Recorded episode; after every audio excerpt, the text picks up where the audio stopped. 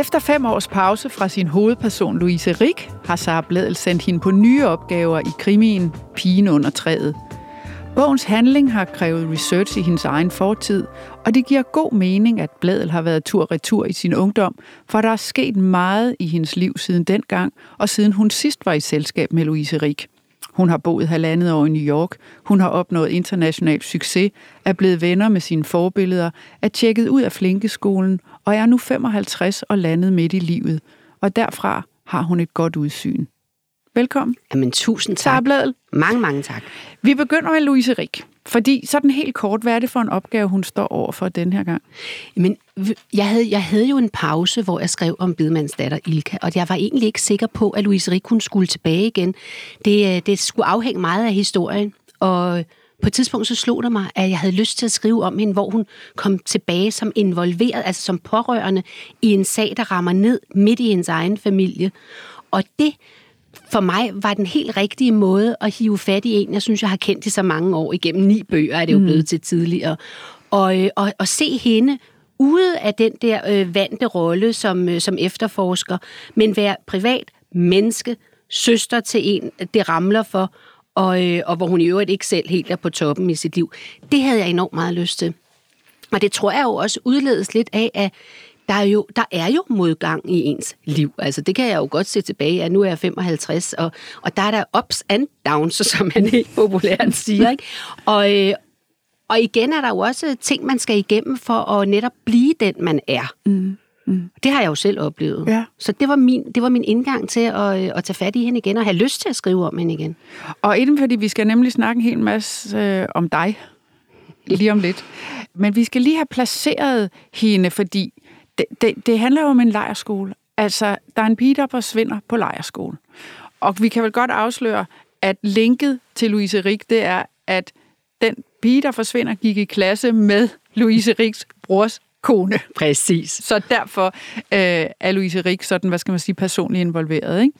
Men hvorfor har du lavet en lejerskole til Bornholm, der er en ramme om, om øh, dramaet den her gang? Det kom egentlig ret langt. Altså, den del af historien kom faktisk til mig for ret lang tid siden, fordi jeg i min bog nummer 6, der hedder Dødsenglen, skrev om en, øh, en kvinde, der hedder Mona. Og hun har en spændende karakter, synes jeg. Altså, du ved, nogle karakterer, når jeg begynder at skrive om dem, har jeg planlagt virkelig nøje, inden de skal ind i bogen. Og andre udvikler sig undervejs på en måde, jeg egentlig overhovedet ikke havde set komme. Og sådan var det med Mona. Og øh, hun har sådan nogle fornemmelser. Det er altså ikke sådan, at hun rager rundt i mørke og kan finde alle ting og ved, hvor alt ligger. Det er ikke på den måde. Det er, øh, det er noget, der er inde i hende. En følelse af at have en, en, en, en forvarsel, kan man sige, om noget, der vil ske. Og hende, hende, hende blev jeg simpelthen så nysgerrig på, at jeg dengang tænkte, hvad er det, der har formet hendes liv? Hun har siden sin ungdom været fast patient på psykiatrisk øh, afdeling i Roskilde, ja. og har en... Øh, en psyke, der ikke er stærk, og det slår ud, når folk forsvinder. Så tænker jeg, hvad er det, der har udløst det? Og dengang så begyndte jeg at, at, øh, at brygge historien om en lejerskole, hvor en af pigerne fra, lejerskole, eller fra klassen forsvinder. Og den har jeg egentlig haft meget lyst til at skrive på, fordi jeg synes både det der med ens egne lejerskole minder, øh, pludselig dukker op, og man ja. tænker, det er jo der, hvor du står på tærsken af at være barn at være ung. Ikke? Altså, jeg gik i 7. klasse, da vi var på lejerskole på Bornholm. Og, øh, og det er der, hvor man begynder, du ved, at, der var nogen, ikke mig, der var nogen, der hoppede ud af vinduet og mødtes med nogle lokale drenge. Altså, der sker nogle som ting. Som de også gør i bogen her. Præcis. Og Mona der går jo i klassen, da Susan, som hun hedder, forsvinder. Det er nemlig lige præcis øh, og, hun, og Mona fylder meget i bogen. Ja, det gør hun. Øh, altså, det meste af opklaringsarbejdet her, det, det foregår jo vest for Roskilde, i byen Osted hvor øh, Camilla, Louise Riks evige gode mm. marker, voksede op, og det er tæt på Valsø, hvor Louise Rik og du selv voksede op. Hvorfor det? Altså, tilbage i 7. klasse, hvor du selv var på lejerskole, opklaringsarbejdet foregår på den egen, du selv øh, voksede op. Hvorfor? Det er skægt, fordi jeg har egentlig altid, øh, i mit voksne liv i hvert fald, tænkt, at mine ungdomsår egentlig var altså, måske ikke det, der var de, den allerfedeste periode i mit liv. Det var ikke noget galt. Altså, det var ikke sådan, at jeg, jeg ser tilbage på min ungdom som, som noget, der ikke fungerede, eller noget, ikke var godt. Men jeg tænkte, at der var fart i feltet omkring mig. Det kan jeg godt love dig. Altså, jeg var sådan, der var fester i weekenden, og vi kørte på knaller der, og vi drak øl, og vi hang ud med drengene i Osted. Og, altså, øh, hvor jeg sådan bagefter tænkte, de år kunne altså, de var sjove, bevares. Dem kunne jeg måske godt have brugt bedre. Og, øhm, Hvad ville have været bedre? Jamen, det ville i virkeligheden ingenting. Altså, og det er jo faktisk det, der har slået mig nu. At jeg, var, altså, at jeg er jo også formet af de ting, der skete dengang, blandt andet af, af en af vores en af mine allertætteste venner, øh, blev dræbt i en trafikulykke. Da jeg, altså, jeg var lige fyldt 19, tror jeg, jeg var omkring 19 år. Og han var et par år ældre. Ikke? Og, øh, og der er jo ting, man tager med sig, som på en eller anden måde, når man er ung, ikke sætter sig. Det gjorde et kæmpe indtryk på mig, og, og øh, jeg troede jo ikke, at nogen, jeg kendte, kunne dø, vel? Og, øh, og det der, når jeg siger, at jeg kigger tilbage på de der ungdomsår, hvor jeg tænker, at jeg kunne nok have fået lidt mere ud af dem, så er det egentlig en periode, hvor jeg, tænker, hvor jeg tænker på mig selv, som ikke var noget særligt interessant. Altså, jeg var, jeg var sjov og alt sådan, det var ikke på den måde, men hvor jeg egentlig ikke synes, jeg samlede særlig meget op. Men det kan jeg bare se nu, at det gjorde jeg. Mm. Og at det har gjort meget større indtryk på mig i virkeligheden, end jeg egentlig var klar over. Og derfor øh, dukkede mange, mange ting op, da jeg så sad og skrev. Jeg har jo kredset om Valsø, jeg har skrevet en bog, der foregår i Roskilde, jeg har for, skrevet en, der foregår i Holbæk, og så har jeg skrevet nogen, der foregår nede i Valsø også. Og, øh, og Osted fyldte utrolig meget i, i mit liv, fra jeg var 15 til jeg var det ved ikke, 25 eller nogen 20. Ikke? Og den både Osted, Viby og Borup, at den periode har jeg egentlig aldrig rigtig gjort, sådan, gjort mig mange overvejelser over. Altså omkring, jeg har egentlig ikke rigtig tænkt så meget over, hvad jeg fik med. Forstår du, hvad jeg mener? Altså med ind i, min, i den person, jeg er blevet. Og det kom til mig, da jeg satte mig for at skrive denne her historie. Så derfor blev det også meget mere centreret om, om Osted og om, ja, om at miste, ikke? om at gøre sig nogle erfaringer, om at gøre sig nogle tanker om, hvordan livet kunne være blevet, hvis man ikke pludselig var, øh, var styrt afsted til København og, og få et liv der. Og de tanker lader du sådan set Camilla tænke, fordi hun tager sig af som journalist en del af opklaringsarbejdet, fordi Louise Rik er så personligt involveret, og hendes bror øh, har forsøgt at begå selvmord, så hun har hænderne fulde med, øh, med domestic stof, kan man sige.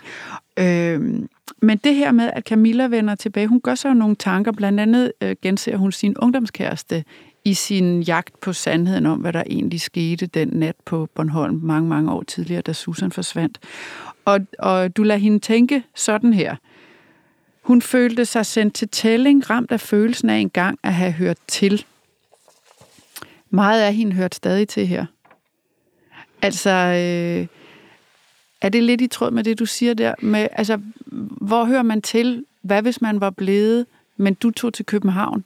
Altså, hvor meget øh, har de der, det er jo sliding doors-tanken, mm. den der film om, du ved, hvis, du man... går den ene vej eller den ja, anden, ikke? Ja. Noget du tog, så skete der en mm. ting, men det nåede du ikke, så skete der noget andet. Mm. Jamen, det har jeg jo tænkt rigtigt. Altså, det, der er så skørt for mig, når jeg skriver, det er, at nogle ting har jeg planlagt virkelig nøje. Ikke? Altså, du ved, jeg gør meget ud af min research, og jeg bygger op, og jeg lægger sådan set også plottet op. Men alt, hvad der ramte ind i de der følelser og tilbageglemt, havde jeg jo ikke set komme, inden jeg begyndte at skrive. Men, øhm, men man kan sige, jeg har også været dernede og køre rundt igen, fordi de, altså folk laver jo om på byer, selvom man vender ryggen til i 20 år. Ikke? Jeg ved ikke, hvad det er. Ej, hvad for Men, øhm, men det, det ramte mig bare meget. Jeg, jeg, boede, altså, jeg boede øh, også dernede, jo, hvor, hvor mine venner var, og hvor jeg var en del af noget, og hvor jeg virkelig, virkelig let kunne være blevet, altså, og kunne have haft mit liv der.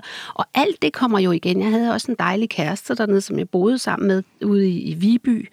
Og, øh, og det er da klart, at det liv ville også have været et godt liv. Det ville bare have været et andet liv. Og det blev jeg meget ramt af. Og, og alle de der minder, som kom op, der er blandt andet noget, der foregår ude ved Dønnet, som er som ligger ude bag ved Borup, øh, og som er sådan en, en sø, hvor vi kørte ud om aftenen, eller kørte ud og bade. Ikke? Og der er en masse tanker omkring de der ungdomsliv, som dukker op, øh, eller som dukkede op for mig, når jeg sad og skrev, som jeg jo ikke det er jo ikke, fordi jeg bevidst har skubbet dem væk. Det er jo bare, fordi de ikke ligger længst fremme i det, jeg husker. Og det synes jeg var enormt givende for mig. Jeg, jeg tror i virkeligheden, det jeg synes er givende, det er at huske nogle af de perioder, som jo er med til at forme en. Også selvom man tænker, det, altså, det var ikke noget, jeg, jeg kan skrive, skrive på noget CV, det er ikke noget, jeg kan gå ud og blære mig med, det er ikke noget, jeg ligesom kan hype op til at være noget andet, end det var. Det var sgu øh, basically bare, at vi mødtes og, og drak nogle øl og holdt nogle fester og var venner. Men det var følelsen af at holde sammen med nogle venner og være en vennegruppe, hvor man, altså, som man simpelthen var en del af, og et fællesskab, man var en del af. Og, og et liv, som betød noget i mange år. Ikke? Og jeg tror, det der med, at, som du nævnte tidligere, altså med at høre til, det er jo at tage hele pakken med i, hvem man er og hvor man har hørt til. Og på en eller anden måde få det med sig. Så det ikke er noget, man taber undervejs. Det har i hvert fald betydet noget for mig. Savner du det? Ja, jeg savner noget af det. Ja, det gør jeg. Det gør jeg faktisk, og jeg, jeg savner måske også den der frihed af, at jeg red dengang og havde hest, ikke? altså af, og at det var nogle andre ting, som fyldte, altså det var et andet tempo, jeg arbejdede. Jeg arbejdede, jeg var udlært tjener, jeg arbejdede som tjener. Øhm, men den der sådan, og det skal ikke misforstås, for det kunne sikkert også være kompliceret, altså, men du ved, det var lidt mere overskueligt. Man var ikke ude at spille på alle tangenter. Nu ved jeg godt, det har jeg selv valgt de sidste mange år. Ikke? Så det kan også godt være udløst af det, at jeg nu måske øh, har truffet nogle valg, og det har jeg også, øh, altså truffet nogle valg om at få lidt mere ro ind igen, fordi jeg har været ude at flagre. Ikke? Mm. Men måske er det derfor, at hele den der ungdomstid, og barndom i øvrigt også, øh, kommer til at stå som en balance, man havde i sit liv, hvis det giver nogen mening. Altså en balance af, at man at man jo ikke bare er en, der altid er på farten og skal opnå ting og skal videre til det næste stop og bliver grebet af noget. Jeg har været enormt privilegeret af, at min, øh, min forfatterkarriere er gået virkelig, virkelig godt i mange år. Og, øh, og jeg synes også selv, jeg er vokset med den. I starten, der var jeg enlig mor og havde Adam, ikke? og skulle ligesom få det til at hænge sammen, og vi havde fandme ikke salg til et æg seriøst. Og det er jo ikke nogen, der tror på nu, men, men sådan var virkeligheden. Så jeg er jo ligesom vokset op. Det er jo ikke noget, der er kommet fra den ene dag til den anden. Det er noget, der er kommet over, hvad, 16 år nu, ikke? Altså 17 nærmest. Og, øh, og det der med at have haft et liv inden, som var noget helt andet, hvor jeg ikke skulle, der skulle jeg arbejde for at, for at tjene nogle penge, og, og for at, at have et job, og for at kunne have min hest, og have råd til at ride, altså alle de der ting. Altså jeg tænker bare, den balance i, at jeg jo har haft forskellige typer liv, kan man mm. sige, med mig, hjælper mig jo også utrolig meget, synes jeg, når jeg skriver, og de personer, jeg skriver om, kommer meget let til mig, mm. fordi jeg har et ret stort galleri af egne oplevelser, og det er sgu ikke, noget af det har været fancy, noget af det har været det modsatte, noget af det har været uh, let, noget af det har ikke gået helt så, så øh, øh, smertefrit. Og det tror jeg er lige nøjagtigt den benzin, jeg skriver på. Og når du så står her, hvor du står nu, altså jeg kan huske, jeg interviewede dig for et par år siden også, da den første Ilka-bog kom, Øh, og der snakkede vi om New York, øh, så vidt jeg husker. Havde du ja. været, der var du flyttet derover, du var lige hjemme på visit, da vi talte sammen. Og jeg sagde til dig, jeg synes, det var virkelig modigt at tage afsted, fordi måske jo ældre man bliver, jo mere, øh, sådan kan jeg i hvert fald godt have det, jo mere skrøbelig kan man blive i forhold til at skal nye steder hen alene der synes man, det er hyggeligt, der er nogen, der er med, mm. eller man flytter ind, og så, gud, hvor ligger bageren, og hvor er købmanden, og det kan bare være meget rart, at man er to, der lige går der ned første gang. Øh, og du valgte ligesom at placere dig i en af verdens øh, massive, mest massive storbyer. Øh, var der, jeg tænker bare, hvad stillede du op de gange, hvor du følte dig ensom der? For det må du have gjort og tænkt, gud, hvad er drugstore? Hvad er, du ved, hvor er jeg henne? Helt alene her? Eller ja, hvad? men sådan, sådan, var, sådan var det faktisk ikke helt. Øhm, men, fordi min søn, han var der jo. Og, jeg ved, han var med. Ja, men du var, var stadigvæk den jeg voksne? Var, jeg var den voksne, og, øh, og Adam han var 19 år. Men det, det, der, det, det faktisk... Jeg, jeg kan ikke huske... Jeg blev lidt tavs op, fordi jeg kunne tænke, jeg kan, jeg kan ikke huske, at jeg har følt mig ensom derovre. Hvis jeg, altså helt øh, hånden på hjertet, det, det føler jeg faktisk ikke. Jeg er utrolig god til at være alene, og jeg holder meget af at blive alene, eller være alene. Og jeg bliver tappet for kræfter, hvis jeg ikke kan se alene tid og alene rum. Så, så er jeg altså en af de der personer, som bliver drænet. Men jeg skal ærligt indrømme, jeg synes også, det var en stor mundfuld. Øh, og jeg synes, det var øh, en kæmpe gave at gøre det. At det er helt gak, at man i en alder af 52 synes, nu er det på tide at flytte ud i verden. Ikke? Altså helt idiotisk. Men øh, skulle man gøre det, når man var 22.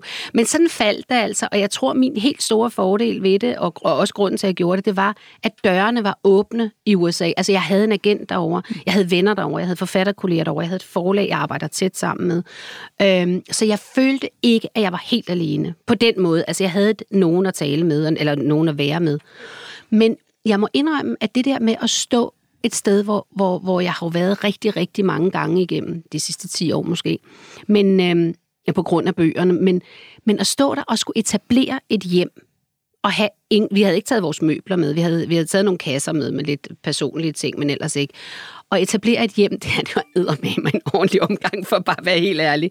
Og, øh, og jeg, jeg tror, at det er noget af det bedste, jeg nogensinde har gjort for mig selv. Men Jeg har gjort to ting, der har været, hvor, hvor jeg nu kan se, at indtil videre har været noget af det bedste. Ikke? Og den ene ting, det var, da, jeg, øh, da Adam var 11, og jeg tog ham øh, ud med, med, vi fik lov af skolen at tage ham ud tre måneder, og vi lavede os to alene et roadtrip i USA. Det var fame også en stor omgang. Øh, og så nu, men jeg havde været igennem nogle år, inden vi flyttede, som, øh, hvor, hvor jeg først havde mistet mine forældre og min, og min faster, og så var jeg blevet skilt, så havde der været indbrud i mit hus, så havde der været ildebrand i mit hus. Altså, du ved, jeg havde sådan lidt, uh, bare hit me, hit me. Altså, vi, uh, jeg er klar, bare kom med helt lortet, ikke? Altså, hvis det er på den måde. Og så prøvede jeg at etablere, øh, etablere mig inde der, i faktisk i kartoffelrækkerne, hvor jeg voksede op der, som barn, og tænkte, så må det være rart for mig at føle, det må give en tryghed for mig at komme ind i et område, som var en meget rar og dejlig barndom, og jeg gik i skole over på den anden side af Østerfremarksgade. Men ved du, det lykkedes ikke. Jeg, faldt, altså, jeg, jeg fandt ingen ro. Jeg blev mere og mere udadsøgende, og jeg blev mere og mere optaget af at Altså, og så, så pusher jeg, skal jeg ud og pushe mine bøger. Så skal jeg, du ved, så er der noget andet, der skal ind og fø, fylde noget, så jeg ikke rigtig kan mærke, at jeg står og flagrer ret alene i vinden. Og, øh, og da Adam så sagde, at han kunne godt tænke sig at tage noget skole derovre, øh, og, og, og det gik rigtig godt med Louise Rik. Og ja, du ved, og, og jeg sad og skrev på Ilka, øh, jeg havde skrevet den første og skulle skrive den nummer to og tre. Så tænkte jeg, så er det simpelthen det rigtige tidspunkt, så rykker jeg skulle med. Og det, jeg kan se nu efter halvandet år, det, det var meningen, det først skulle være fem måneder, så øh, et halvt år, så et år, og så blev det halvandet. Det, da jeg kom hjem og øh, flyttede ind i den lejlighed, hvor jeg bor nu midt inde i byen, der faldt alt til ro inde i mig. Det var ligesom om, at det var det, der skulle til for at, for at ikke, altså jeg vil ikke sige væske alt, for der var ikke noget, der skulle gå væk. Det var bare ligesom om, at jeg skulle i vatter helt fysisk og mentalt for at kunne øh, finde min egen base igen og blive mig. Ikke bare være hende der, som havde mistet det hele og flagret alene. Og jeg har sgu aldrig rigtig, tror jeg, egentlig følt mig så solidt forankret, som jeg gør nu. Og det er virkelig mærkeligt. Altså, det er virkelig mærkeligt, at det... Eller det er det nok ikke. Det vil der være nogen, der siger, det kan du jo sige dig selv, at nogle gange, så skal man helt væk, ikke? Altså, for at kunne komme ind igen. Øhm, I sig selv, mener jeg. Men, men, øh, men for mig var det virkelig mærkeligt, fordi det var ikke derfor, jeg rejste. Så det var en kæmpe gave at komme hjem og opdage, at alt det der, der nu er sket, alt det, jeg har været igennem det sidste halvandet år i New York, som var fantastisk, og som jeg har aldrig nogensinde arbejdet så meget i hele mit liv, tror jeg, og fløjet rundt alle mulige steder på bogture, kom hjem og lande i sig selv og etablere et hjem. Og det er sjovt, så har jeg de møbler, så de er ikke specielt fine, så det er ikke grunden til, at jeg har taget dem med hjem. Men så har jeg det, det som ligesom groundede mig, det har jeg omkring mig nu, og det føles simpelthen så rigtigt. Det er en god øh, dannelseshistorie, det der, ikke?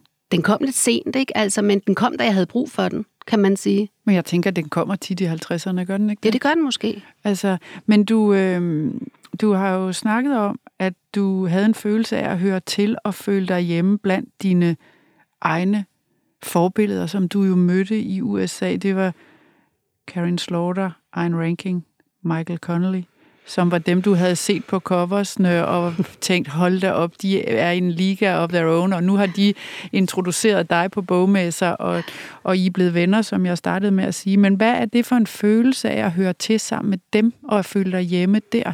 Det er jo en accept, ikke?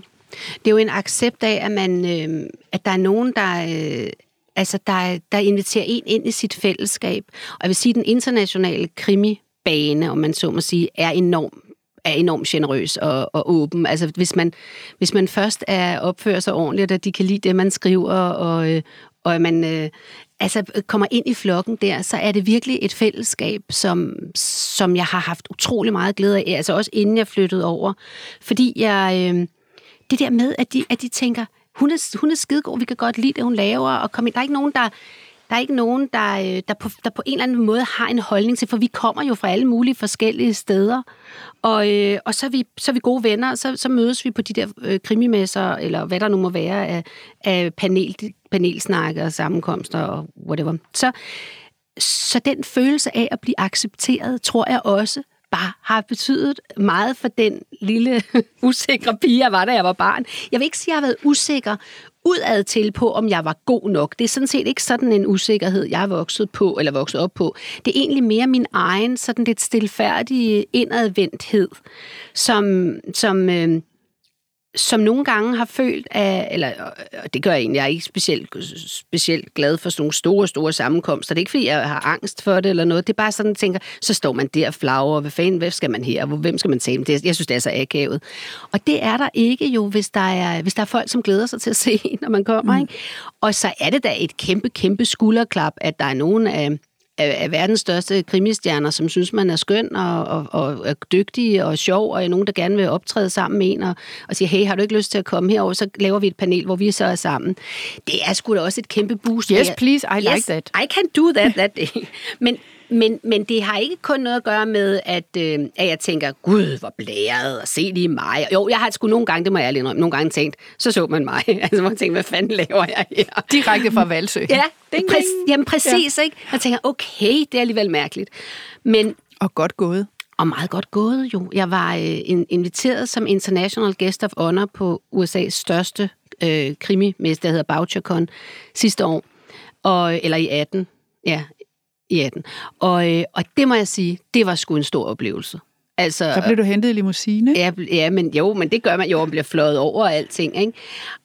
Og, og der var sådan en, øh, så bliver man jo interviewet, så har man ekstra lang tid, hvor man bliver interviewet, 500 mennesker sidder der. Da jeg sad der op på scenen og blev interviewet og så Lee Child sidde dernede og Ian Rankin, de var kun kommet for at høre det, så tænker jeg, her kan jeg godt lide at være. Ja, altså her, der er det okay for at være mig.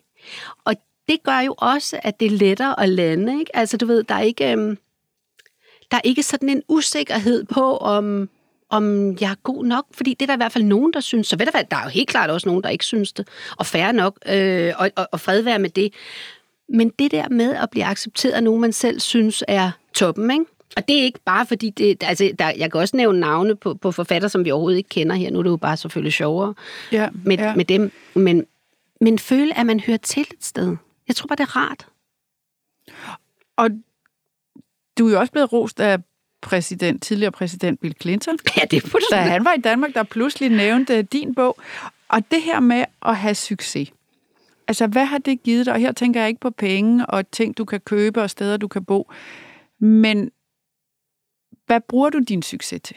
Altså, hvad gør den godt for? Eller hvornår er det, du tænker, Nå, men nu, nu bestemmer jeg, eller selvtillid, tænker jeg, eller jeg har også læst dig sige, at jeg er tjekket ud af flinkeskolen. Mm. Øhm, du ved, så Æm, hvor, hvor, hvor, hvad giver din succes der ud over masser af penge på kontoen? Som... Jamen, den giver mig ro inden i. Og det er virkelig, virkelig, altså, jeg synes, du, du siger det fuldstændig rigtigt, fordi der, der er jo selvfølgelig forskellige ting, man kan bruge den til. Men, men nu kan jeg se, tidligere i min forfatterkarriere, der har jeg jo brugt, når noget er gået godt, så har jeg jo brugt det til at bygge videre op. Ikke? Så vil jeg gerne noget mere. Altså, blandt andet så vil jeg gerne at det skulle lykkes i udlandet, ikke? og så vil jeg gerne... Øh. Altså det der med at hige og have et mål for noget, man gerne vil have skal lykkes, det bliver jo lettere, hvis, det, hvis man har succes herhjemme, så kan det måske åbne nogle døre andre steder. Og det har været en energi og en benzin og en drivkraft for mig i en årrække. Og nu kan jeg mærke, at øh, det har ændret sig. Hvordan? Fordi netop, altså både efter min oplevelse i USA, hvor jeg tænkte, jeg gjorde det sgu. Altså jeg har solgt virkelig mange bøger derovre, og jeg bliver inviteret til... Altså det kan, det kan ikke, jeg, kan, jeg kan selvfølgelig øh, drømme om, og det gør jeg egentlig ikke rigtigt, altså det der med at sige, bum, nu laver man en overnight succes, og så, øh, fordi jeg tænker, og hvad så? Hvad, hvad, hvad så? Hvad, hvor, hvorfor skulle det nu være noget andet? Men roen i, at det er gået godt, Og du, øh, du gjorde det faktisk, og du er blevet, du, du, altså, du er blevet accepteret af folk, som du selv beundrer. Det er på en eller anden måde jo vigtigere, kan man sige, end, end hvis der kommer nogen, du er lidt ligeglad med og siger, ej, hvor er du god, eller hold kæft, hvor er du dårlig. Altså, fordi det er jo noget med at balancere det inde i det, inde i det rum, som, som betyder noget for en selv. Men det, jeg kan mærke nu, hvor jeg er, kommet, øh, hvor jeg ligesom er kommet hjem og er landet i mig selv igen, så er den følelse af at have succes i virkeligheden meget mere relateret til at have en ro indeni, som hedder, du kan det her, du har det godt, du, øh, du kan fejle, eller du kan lave noget, der er skide godt, men indeni, så ved du, at du lykkedes faktisk med det, som, som du rigtig gerne ville. Og det kan jeg mærke også har ændret sig for mig. Øh, faktisk, at de, både, altså sidste år, der turnerede jeg slet ikke. Der var ikke ude og, og på, nogen, på en eneste bogtur. Jeg har besluttet mig for, at jeg maks vil ud på tre bogture om året. Og øh, det er noget med at, at, at finde roen. Og jeg kunne ikke finde den før. Altså, øh, de sidste, nu er det syv år siden, mine forældre døde. Og jeg tror, at min benzin for at komme igennem det rum, det efterlod, det har været arbejde og, og, og glæde. Det skal fandme ikke lyde, som om jeg ikke har haft det fantastisk, fordi det har jeg. Altså, og, og nyt hvert et sekund af det.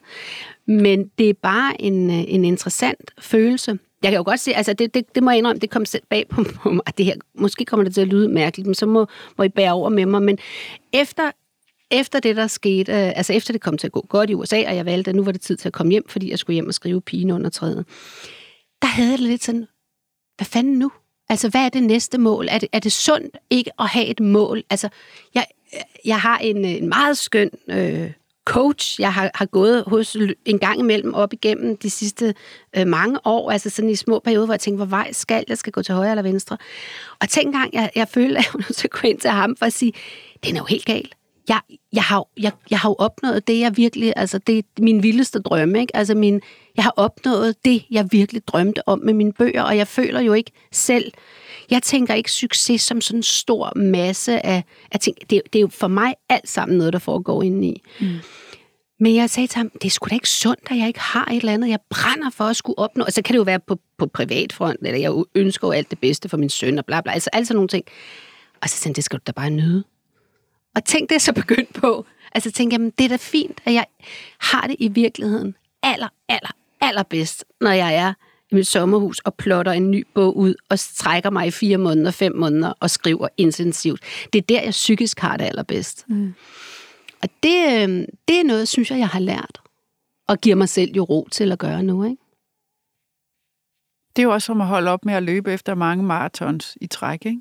Det er lidt følelsen, tror jeg, øh, uden at jeg nogensinde har, har løbet noget som helst. Men, men det er også en overvindelse. Altså kan jeg godt mærke, at jeg sådan tænkte, jamen det er jo åndssvagt, så, fordi nu har du jo nu har du jo gjort det her i så mange år, og du har virkelig været der, og du har stillet dig op og gjort det. Så hvad nu? Nu, øh, nu, nu, nu skal du bare lægge det bag dig. Men, det, men så slog det mig, at det gør man jo ikke. Altså, jeg får jo stadigvæk lige så mange invitationer til bogmesser ja. rundt om i verden, som jeg har, har, altså hele tiden har fået, eller i hvert fald fået de sidste mange, eller flere år. Og nu er det jo et valg. Altså, jeg tror, at det der du med behøver, at vælge... Altså, det handler om, at du føler ikke, du er nødt til at gøre det. Det er det, jeg, lige ja. præcis. Jeg føler ikke, jeg er nødt til at gøre det. Og nu vælger jeg så, at det gør jeg ikke. Altså, plukker jeg tre steder måske, jeg kan tage hen, ikke? Så nu tør du vælge fra? Ja, det er det, Cecilie. Det er præcis det, jeg tør vælge fra. Og jeg har længe valgt, været sådan følt, at nu er der mange bog... Det er jo fantastisk, hvis man bliver inviteret til, der er en stor bogmesse i Dubai, altså, hvor de flyver. Altså, der er sådan noget, som er lidt blæret, hvor jeg bare tænker, nej, det skal jeg ikke. Og puh, altså, der var også et eller andet sted, hvor, hvor de ellers havde legnet en masse op, hvor jeg tænker, hold kæft, jeg vil være smadret i en måned bagefter, det orker jeg ikke. Så der er et eller andet med at blive ældre og vælge fra. Og tjek ud af Flinkeskolen, kunne jeg se dig sige nogle steder. Og hvad betyder det egentlig? Det altså, betyder også at sige pænt nej tak. Tak, men pænt nej tak. Ja. Og tro, at man ikke, øh, altså tro, at man ikke er nødt til at sige ja til alting. Altså at tro, at, at man stadigvæk har et, øh, et ståsted i sin tilværelse, selvom man ikke hele tiden deltager i alting og bliver set i alting og, øh, og Instagrammer alting, man foretager sig. Altså, der er et eller andet i at, at sige, jamen, der sker meget ind i mit liv, jo, som forbliver privat. Også, også gode bogting, for eksempel, hvor jeg tænker, det er skægt selvfølgelig, jeg deler. Jeg har nogle virkelig, virkelig dejlige følgere, øh, som går op i mine bøger, går op i, hvordan bøgerne bliver til. Og det er klart, at det er sjovt og rart, og, og skægt at være i kontakt og, og, og snakke sammen, skrive sammen om de ting. Og nogle gange, så sker der gode ting, hvor jeg tænker, ja, men altså, det er måske også bare meget rart for mig at holde det for mig selv. Mm. Altså, den der med ikke hele tiden at føle, at jeg kun er en succes, hvis jeg viser det. Jeg, jeg ved godt, jeg ved faktisk godt, at jeg har en succes. Altså, jeg forstår, forstår det fuldstændig. Du altså, jeg, jeg behøver faktisk ikke hele tiden at, at råbe det op, eller vise det alle steder, fordi den er der. Og den ser ud som om, at, at, at den har båret mig fint igennem, i hvert fald i mange år. Det må man sige. Og det er jo øh, interessant, hvad der så skal ske nu. Inden vi snakker om det, så skal vi lige høre et klip fra din bog. Øh, det er læst op af Gita Lermand, og øh, som sagt, så arbejder Louise Riggio jo sammen med Camilla på sagen her, og de er begge to tilbage i deres øh, barndomsområde. Vi skal høre et klip, hvor Camilla har opsøgt, og nu kommer der lige lidt mange navne for det uindvidede øre, hvor Camilla har opsøgt Nina, det var en af de klassekammerater, der var med den nat, hvor Susan forsvandt. Og hun har opsøgt hende for blandt andet at spørge hende om en anden af pigerne, Trine, som er Louise Riks svigerinde, som også var med den fatale nat. Det kommer her. Løb jeres kontakt ud i sandet, da I forlod skolen? spurgte Camilla. Vi fortsatte faktisk på samme gymnasium, men sås kun, når vi tilfældigvis mødtes. Vi gik ikke på samme linje og havde ikke samme venner, men indimellem fuldtes vi i bussen. Det blev bare sværere og sværere at finde på noget at tale om. Er det ikke tit sådan? Hun så appellerende på Camilla med løftede øjenbryn. Jeg ved, at hun fik nogle børn, men andet ved jeg faktisk ikke. Vi var aldrig særligt tætte. Jeg troede, I hang ud sammen i skolen, sagde Camilla. At I var bedste veninder i de mindre klasser? Nina Juler nikkede. Vi legede sammen, kogte hun det ned til.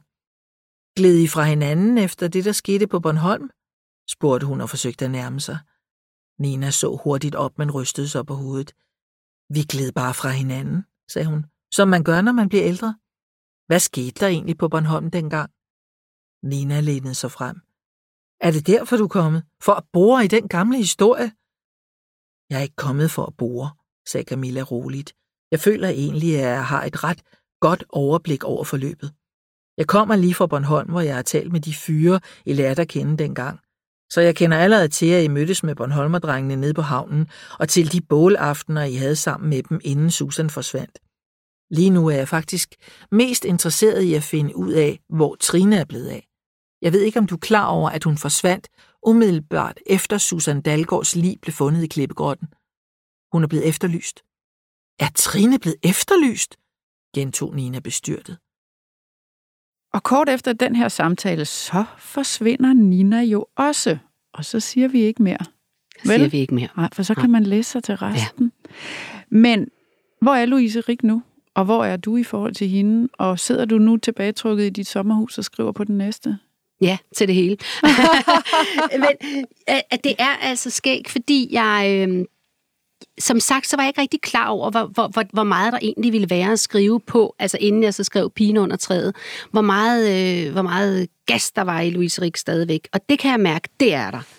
Og, øh, og inden jeg overhovedet var, var... Hvordan kan du mærke det? Det kan jeg mærke, fordi hun bliver ved med at være interessant for mig. Altså, og, øh, og hun er ikke en rutine. Fordi jeg gider ikke skrive på rutiner. Altså det, det var også derfor, jeg pludselig begyndte at skrive Bedemandens datter, som jo ikke er krimi, men, men hvor, som er, er både noget spænding, og, og møde Ilka, som er meget anderledes end Louise Rik. Men, men jeg kan mærke, at jeg er nysgerrig på hende, og jeg har lyst til at komme tilbage øh, i hendes virke som efterforsker. Fordi hun er i Pigen under træet efterforsker hun jo ikke sagen. Nej. Hun er en del af, af det, men hun efterforsker den ikke. Og den historie, jeg skal til at skrive nu, der efterforsker hun. Der er vi, der, det, det bliver en klokkeklar krimi øh, igen, altså hvor, hun, hvor jeg tænker, hold kæft, hvor har det klædt hende, og, og få lidt, øh, og få, og, og, og få lidt, hvad skal man sige, pause fra mig i virkeligheden.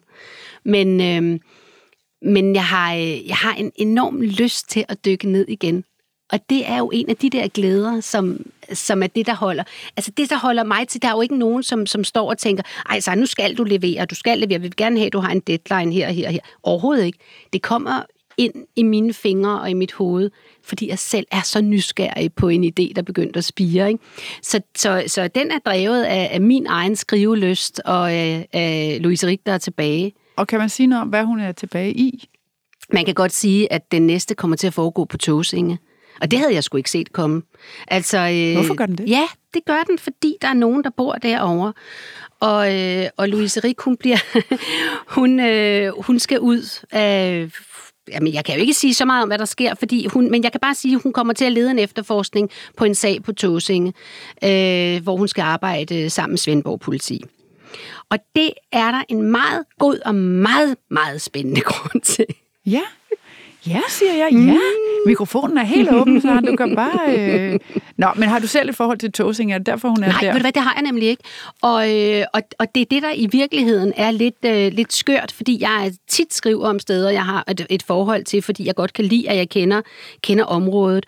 Men øh, efter jeg havde sat øh, hele bedemandstrilogien i øh, Racine i Wisconsin, så tænkte jeg, hvis jeg bare er der nok, så kan jeg godt finde ud af det. Så jeg har allerede øh, været, været på Tåsinge og har udset mig forskellige steder, jeg skal bruge, og har boet på krogen, og har gudskelov, og det er meget, meget vigtigt for mig, nogen, der kan hjælpe mig, fordi en øh, tidligere rejseholds efterforsker, Tom Christensen, han bor på Tåsinge, ah. og hans kone, Øh, Lone, hun arbejder i øh, hos øh, Svendborg Politi, så jeg har de bedste indgange til at, at spørge og gøre ved og, og lure. Perfekt. Mm. Nå, jamen altså, så vil jeg ønske dig held og lykke på Tåsinge, Sara, og øh, tak fordi du kom. Tak fordi jeg måtte. Det var rigtig dejligt at snakke med dig, det er det altid. I lige måde. Pas på dig selv. Tak, i lige måde. Tak. Og øh, så er der bare tilbage at sige, at Mellem Ørerne er tilbage igen på næste fredag på Genhør. For mere mellem ørerne, brug kampagnekoden Cecilie og få 30 dage gratis adgang til tusindvis af lydbøger på Mofibo.